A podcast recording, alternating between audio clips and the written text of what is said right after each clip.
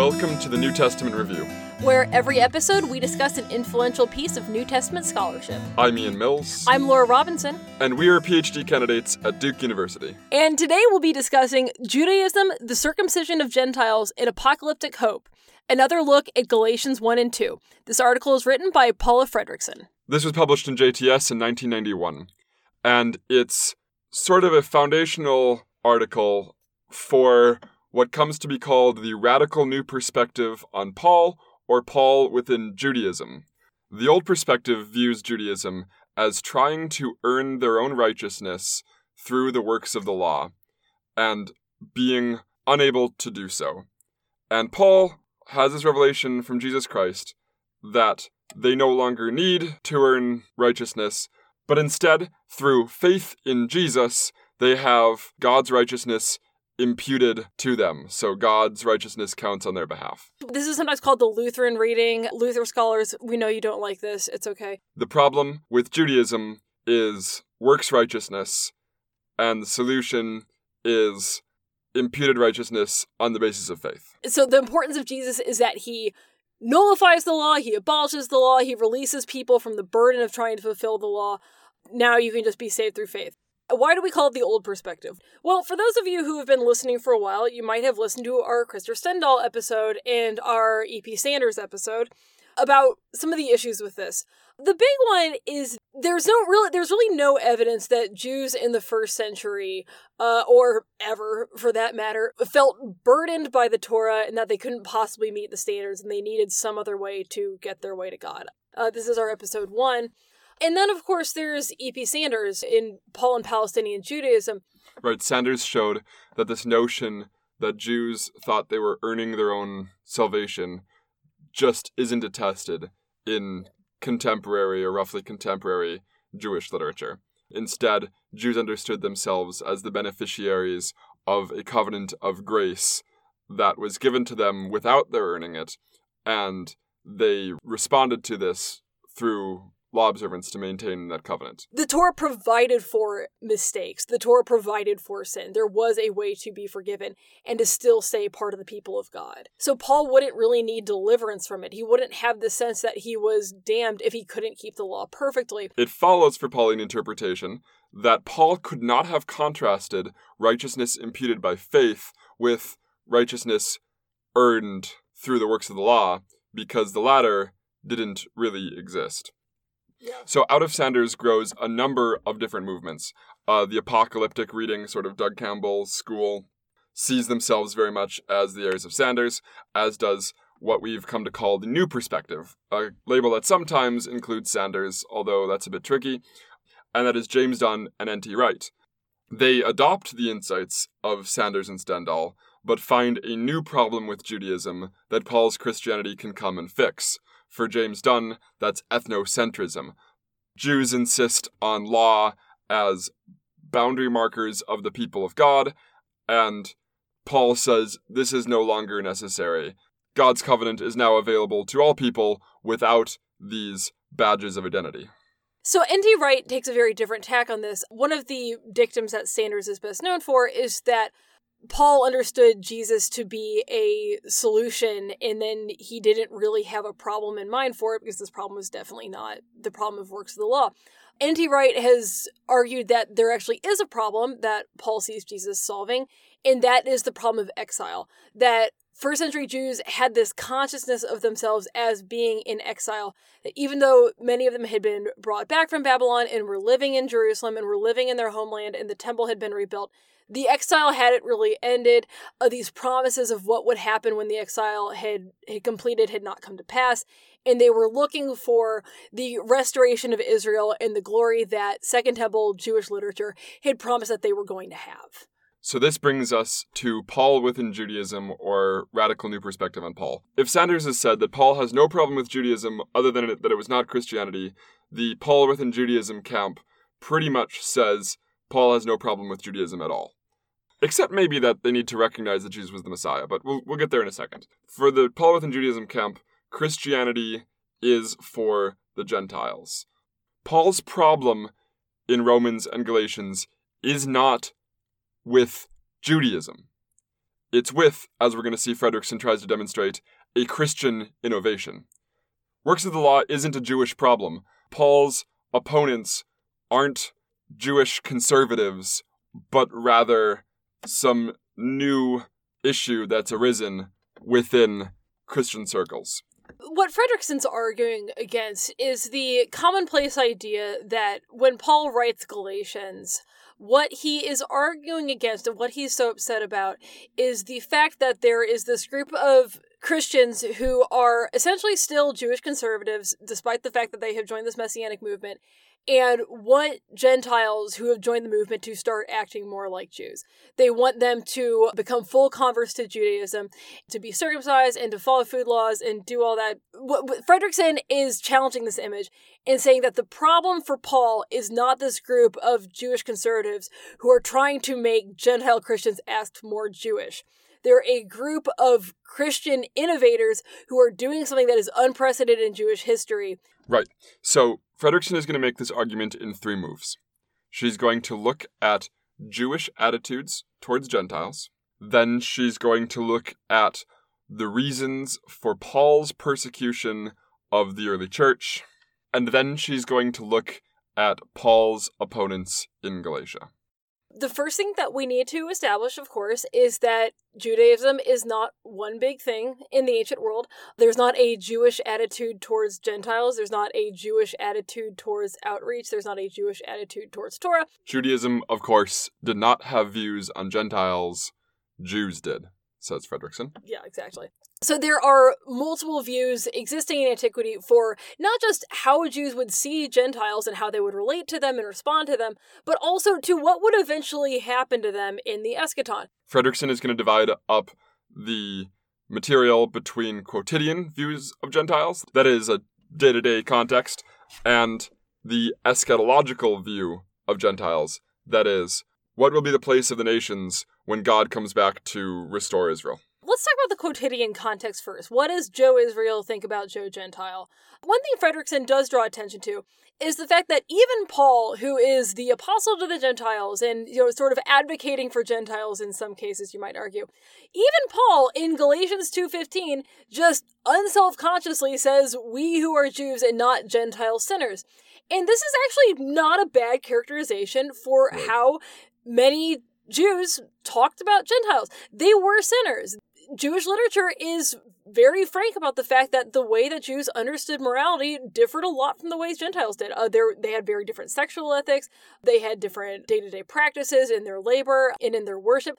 And most importantly, though, Gentiles worshipped idols. This is a big problem for Jews. Like the, the linchpin of early Jewish religion is that there is one God that you worship, and his temple is in Jerusalem, and the other gods are not gods. That there is something wrong with worshiping these, these things that live in pagan temples and are made by people. Gentiles are idol worshippers, and this is a problem.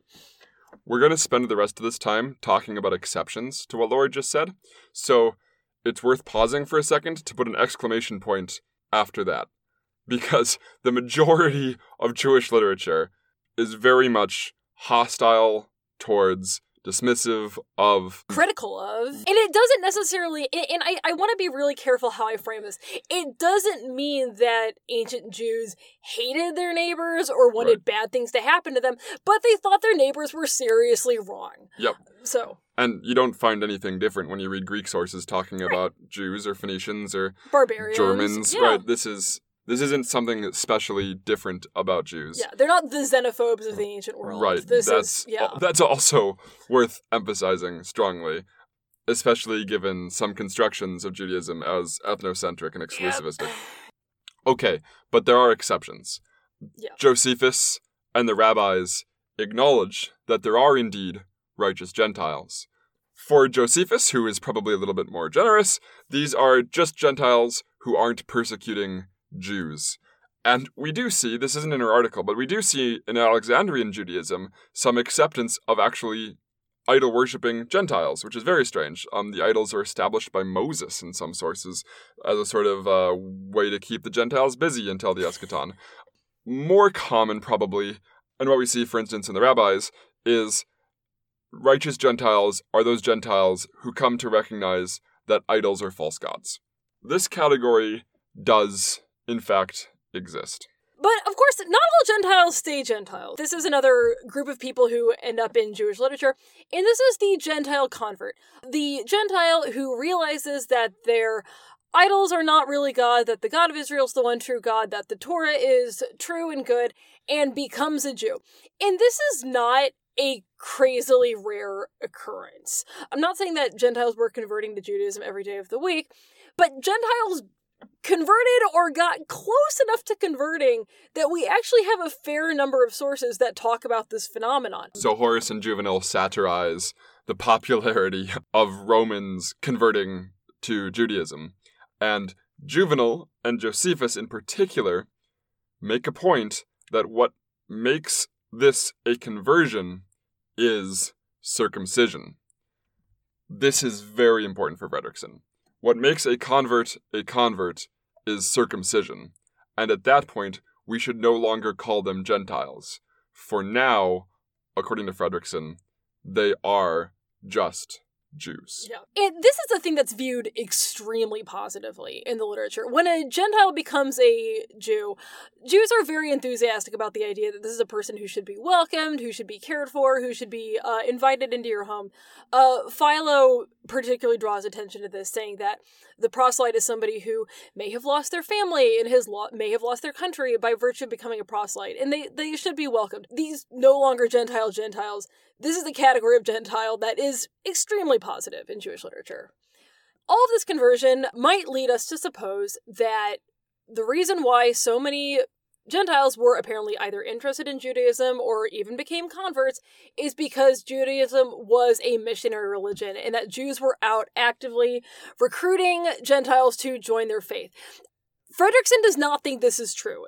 So she's going to give four arguments that she's drawing from earlier scholarship, particularly F. Hahn, um, Louis Feldman, and others. And these are that a population explosion of Jews in our period has to be explained by conversion, not birth rates. The presence of apologetic tracts, uh, written by people like Philo and Josephus. The increased evidence for anti Jewish sentiment in Greek and Roman sources. And Matthew 23:15, which says something like, For they crossed land and sea to make one convert. Yeah, specifically of Pharisees. Let's go through Fredriksen's response to these. Uh, first, the population issue.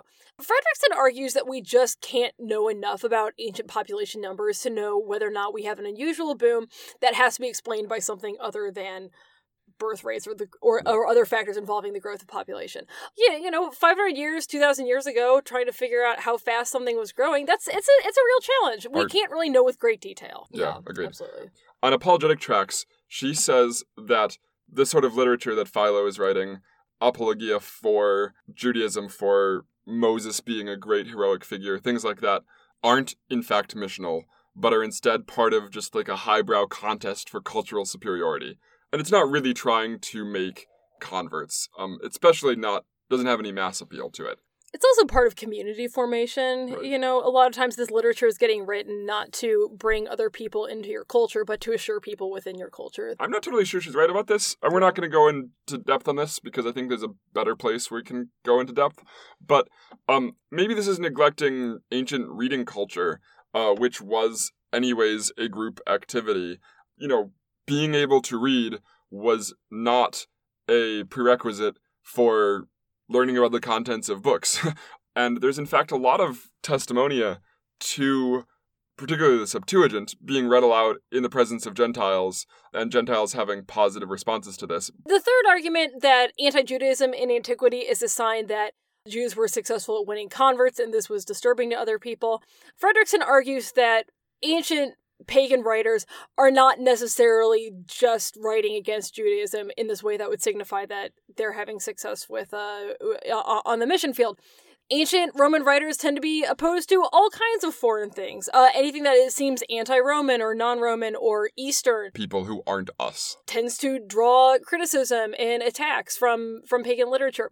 Finally, Matthew 23:15, she says, We can't use as evidence for actual Jewish missionary activity because it's so polemical. It's coming up in a heated contest between Jewish and Christian groups from the Christian perspective. And so this is a sort of rhetorical jab at Jews. Yeah, Matthew 23 is just diatribe. That's all that that chapter is.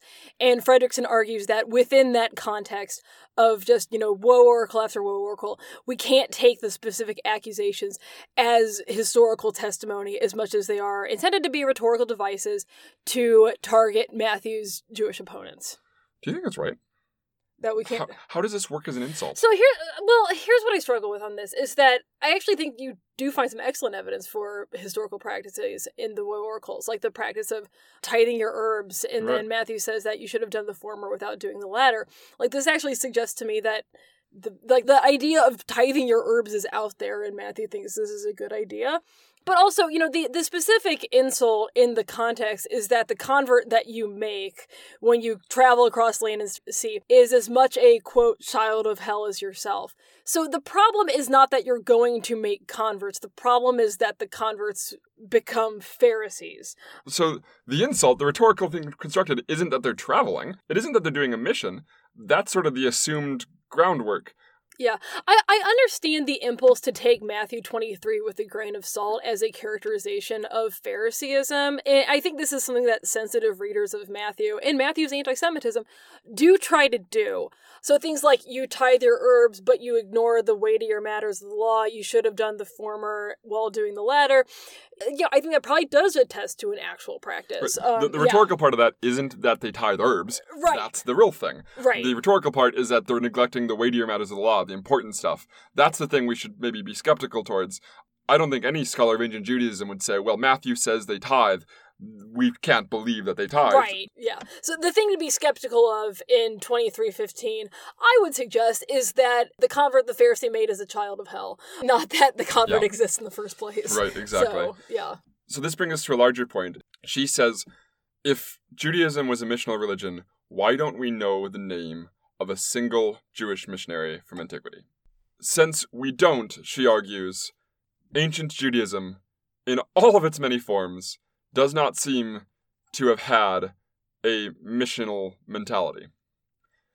But, and this is Ian speaking, isn't this also true of Christianity?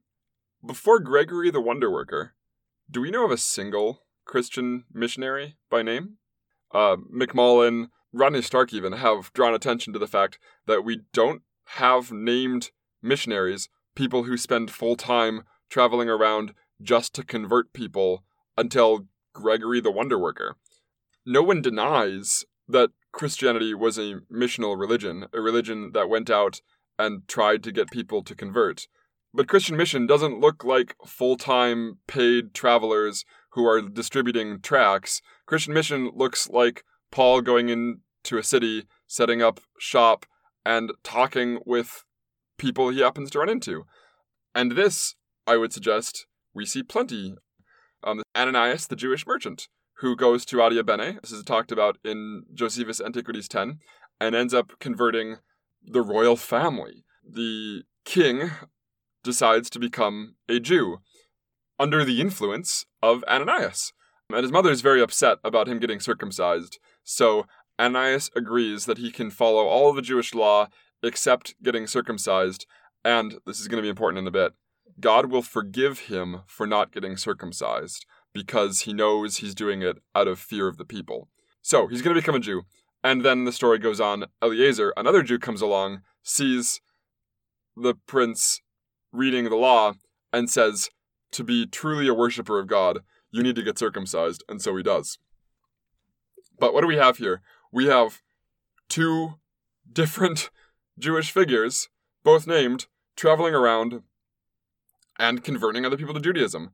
This is what early Christian mission looked like, and I don't know how we can deny that of ancient Judaism on her arguments, especially given the widespread testimony in Christian, Jewish, and pagan sources to Jewish missionaries. This is most importantly cataloged by Feldman, who gives us like 20 pages of ancient testimonia to Jewish mission it's all well and good to say that Ananias the Jewish merchant is not a missionary, he's a merchant. But that's kind of how Paul was. You know, you could just as easily say that Paul wasn't a missionary, he was a tent maker. Paul explicitly says that when he goes to these churches, he's not being paid for by the community and he doesn't take money from them. He works his own trade and supports himself and he does missionary activity by supporting himself. Uh, and this is probably how the vast majority of Christian converts were actually made. Ancient life, uh, especially for the impoverished, could be pretty itinerant. Uh, people tended to go where the work was, or where the food was, or where the peace was, you know, when you get to the Jewish war later. Right. So to clarify, we're saying that on the grounds she denies missional consciousness to Judaism, one could also deny it to all of Christianity. And that doesn't seem to be the sort of thing that most scholars would want to do. Now, to understand the rest of her argument, and I think her argument is worth understanding, and we're going to draw attention to some stuff we really like later on, you need to remember that that is our critique. For her case, you need to accept that there is no pre Christian Jewish mission to the Gentiles. And it has to be said, Martin Goodman has published a whole volume. Well, he's got one major chapter arguing the same. Her view is not by any means idiosyncratic. Uh, not all Gentiles who sympathize with Judaism in antiquity are converts. A God-fearer is someone who is voluntarily participating in the synagogue without being a full convert. That is uncircumcised. Right. A God-fearer might obey some of the food laws, attend synagogue service, participate in some of the festivals, but this person might also continue to sacrifice to pagan gods alongside of the Jewish god. They're very clearly very welcome in synagogue. They're often on donor lists. They're they're fully welcomed, but they're not fully Jews. And that's crucial to her analysis of Galatians. That, so that's context one. How Jews feel about Gentiles in day to day life, what they want Gentiles to do, so on and so forth. Then there's context two. What do Jews think will happen to Gentiles in the age to come. What's going to happen to the Gentiles then?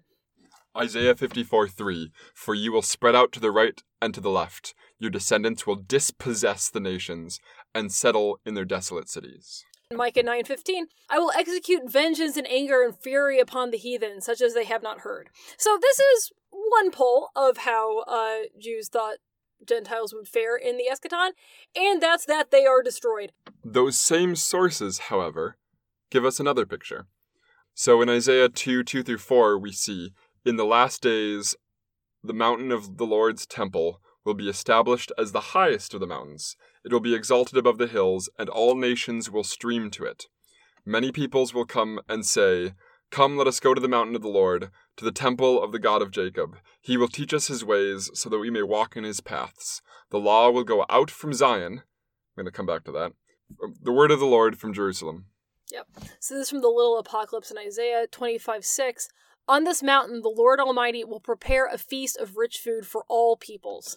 Zechariah 8:23 Thus says the Lord of hosts in those days ten men from nations of every language shall take hold of a Jew grasping his garment and saying let us go with you for we have heard that God is with you.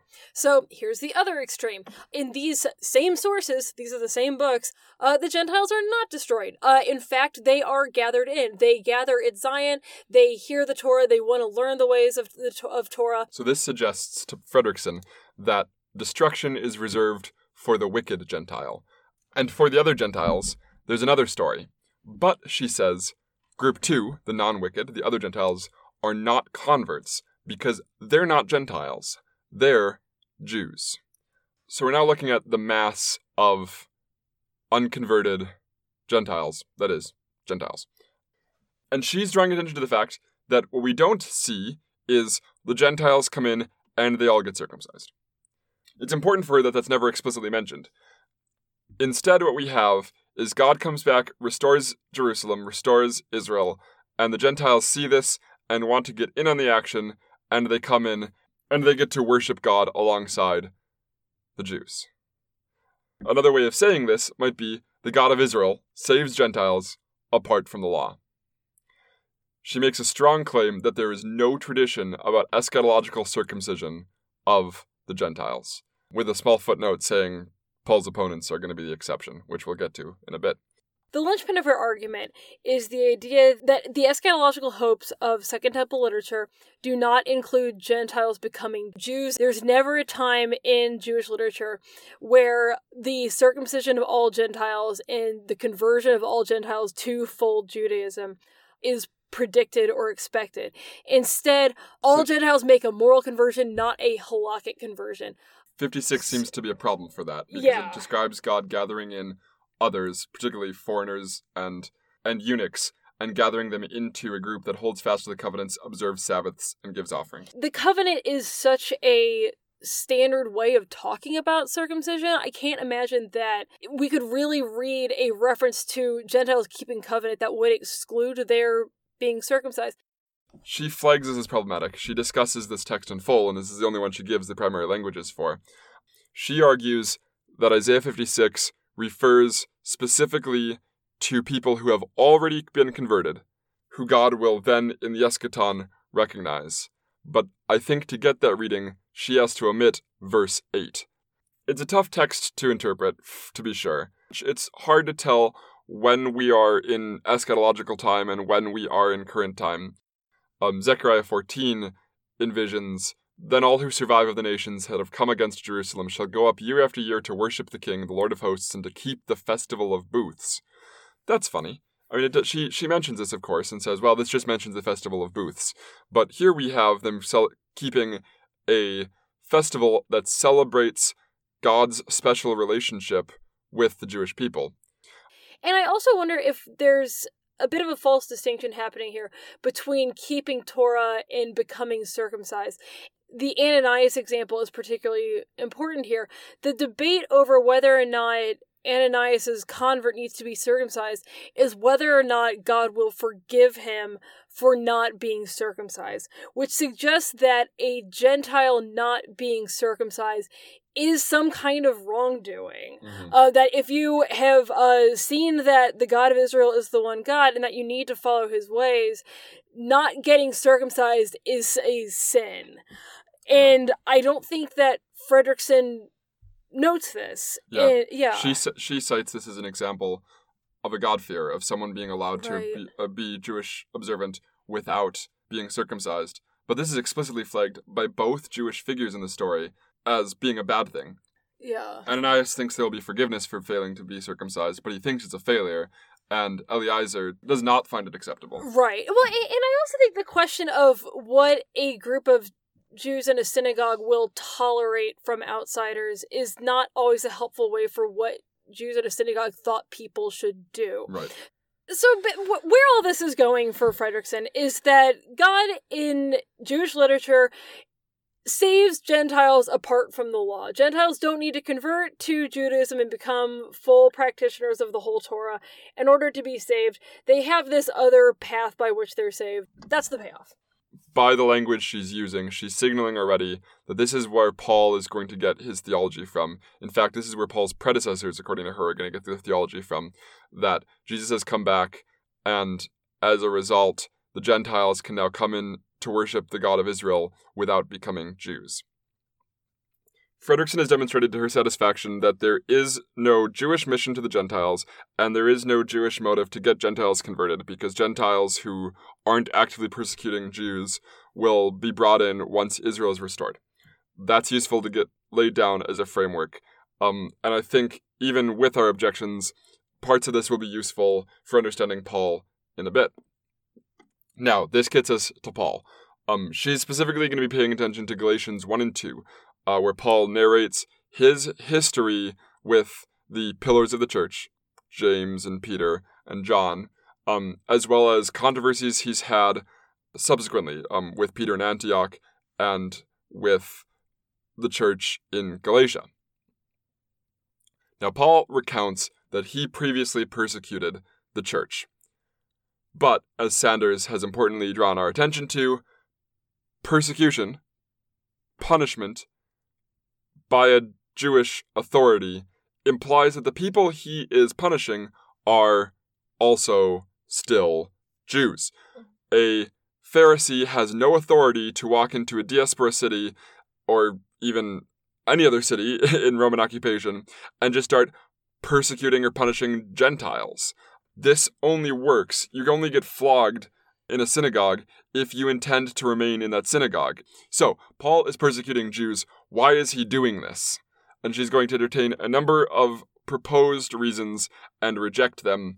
We're going to do these real quick the the first proposed reason for why Paul was persecuting Christians is because they were teaching that the arrival of the Messiah meant that people didn't have to follow the law anymore. There's not really any good evidence for this, so this is not a good reason.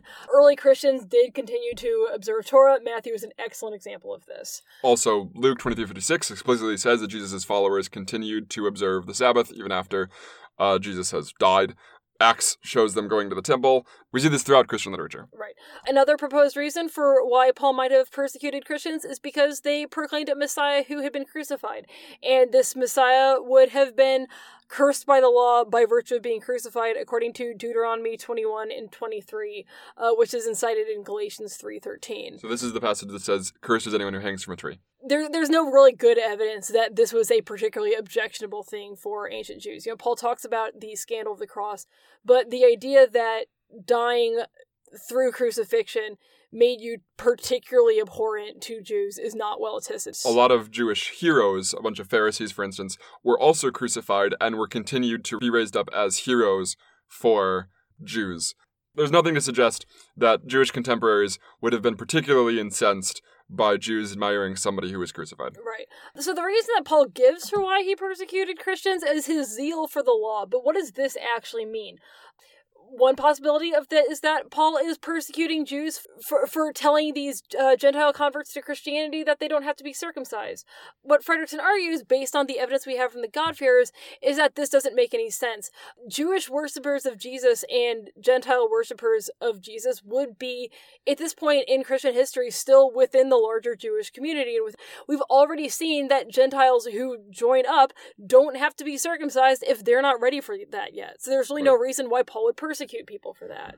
Right. And this is one of the places where I think she's drawn attention to something really important. Yeah. It doesn't make sense for Paul to be going and persecuting Jewish Christians for admitting God-fearers.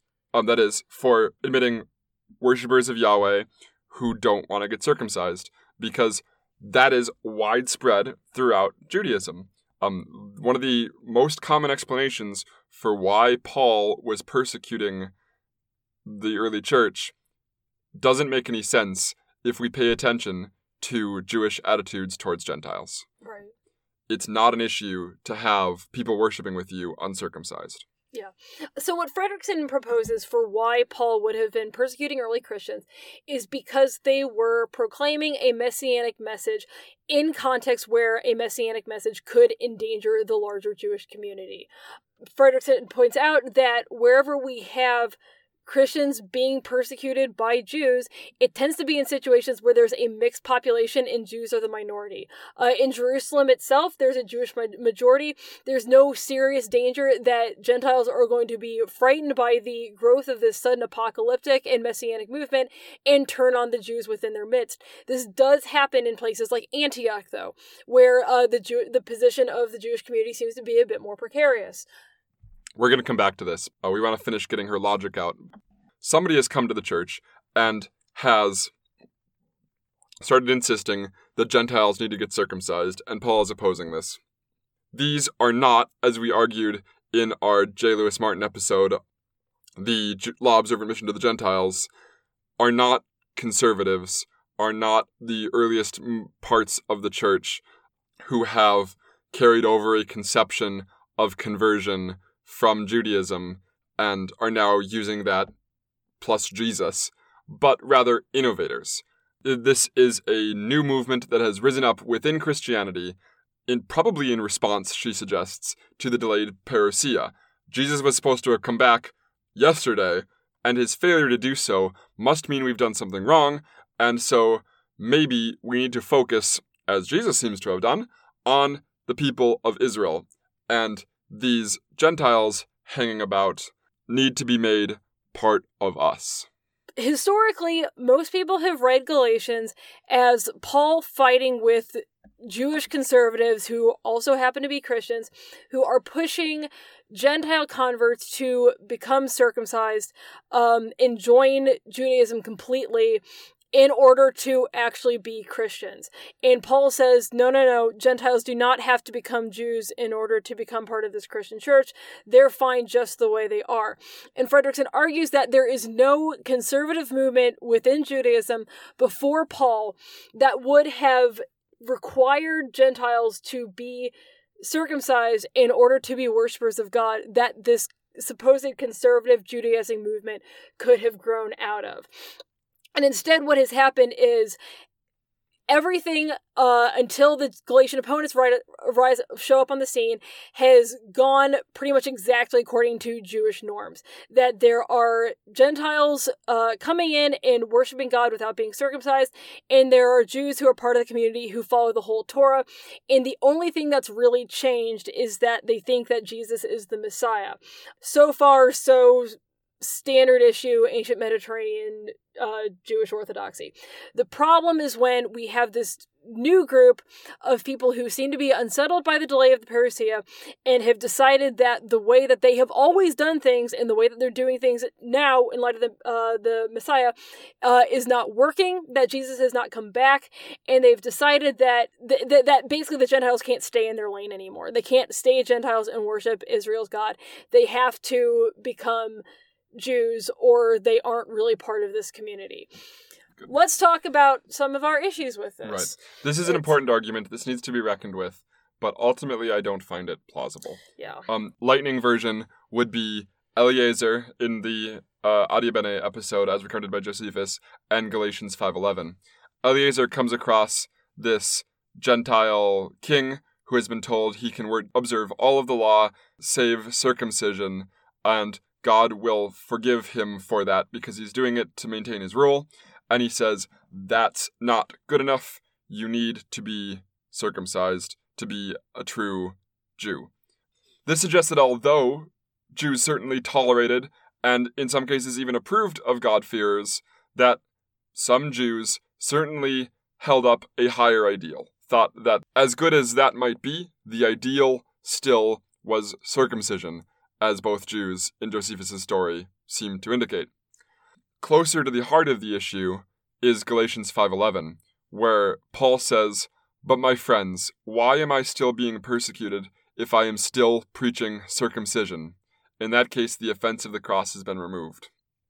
Douglas Campbell, we've referred to before, has an article on this arguing that the best way to read this is suggesting that Paul himself previously preached circumcision, and that I think presents a problem for argument. But even apart from that, Paul is saying that the thing he got he is persecuted for, and there's some debate about whether he's being persecuted by Gentiles or by other Jews, but let's set that aside for a second. He's being persecuted for not preaching circumcision. And that certainly flies in the face of her proposal that the reason the early Christians were being persecuted by Jewish leadership was preaching a messianic movement that would offend the imperial senses of the Romans. Paul here seems to clearly indicate that what occasions the persecution is failure to preach circumcision. Yeah. There's some other issues too. One is the question of the motivation of these uh, Jewish Christian innovators who've suddenly decided that Gentiles actually do need to be circumcised. Fredriksen proposes that the problem is the delay of the parousia. I don't see evidence in Paul's writings for for concern about the parousia being delayed. Uh, I actually think Paul seems to think it's right on schedule and it'll happen any day now. If Christians were innovating and deciding that Gentiles needed to be circumcised, I don't know if we have a reason for why that would have happened. At least, not one that's clearly attested in the New Testament texts. Yep. Um, finally, and my favorite part of her article is section three, where she goes over the way that these Isaianic texts these other prophecies about eschatological inbringing were used and refashioned by Paul. She points out that in Isaiah, the restoration of Israel motivates Gentile conversion. But Paul and other early Christian authors like Luke, she says, restructure these eschatological prophecies to fit with the facts. That is, the Jews aren't accepting the proclamation of Jesus Christ.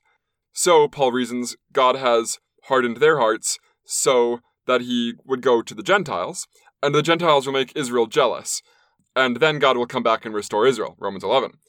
So what's happened here is things have been flipped. Instead of the restoration of Israel motivating Gentile conversion, Gentile conversion will motivate Israel's repentance, bringing about God's restoration of Israel. And I think that is an absolutely fascinating insight. It's hard to use this avenue, I think, to find a Paul who is really fine with Judaism as it is and really wants to leave Judaism completely intact and sees the Torah as binding and valid on all of Israel, regardless of whatever the Gentiles might do. I, I think it's hard to get there with Paul. I understand why people want to find this Paul. Right. I find the Paul within Judaism very attractive. It'd be really nice to have this Paul, um, who had no issue whatsoever with Judaism. Think particularly, you know, when when you work on these texts, uh, coming up with a way to read the New Testament in a way that doesn't denigrate its its sister religion, Judaism. It's a high priority for scholars. It should be a high priority, um, particularly for Christian practitioners of or or Christian scholars. But I don't think this is it. And uh, yeah. Justin suggests there were some such Christians in the second century. In the early second century, there were Christians who had basically this view. I mean, it's a little bit hard because we don't have a lot of information, but had basically this view of Judaism and Christianity. So these people existed unfortunately, as a historian, and I do mean unfortunately, it doesn't seem to me that Paul was one of these Christians. Yeah. Like what what Fredriksen is trying to create is a world where, from the very beginning, Jews were free to be Jews and Gentiles were free to be Christians, and neither group was really pressuring the other to step out of their lane. I think that's where Fredriksen's trying to go with this and th- this is the version of early Christianity that she wants to recover. Right. Yeah. More on this, you should really listen to Joel Marcus's retirement lecture. Yeah. It was our um, two episodes back. We posted it. He very much deals with this whole issue. I too would worship in a church that preached something like this, but I'm not sure I could write an article arguing for this as a historian. Yeah. Um, and f- for me, as a Christian, there has to be some difference. And that opens lots of cans of worms. But for this show, for the purposes of today, we are acting as historians and trying to recover what is the most plausible reconstruction of Paul's theology. That was dense. that was very thick. Yeah. No more Paul for a while. Okay, yeah, thanks for keeping up with us, guys.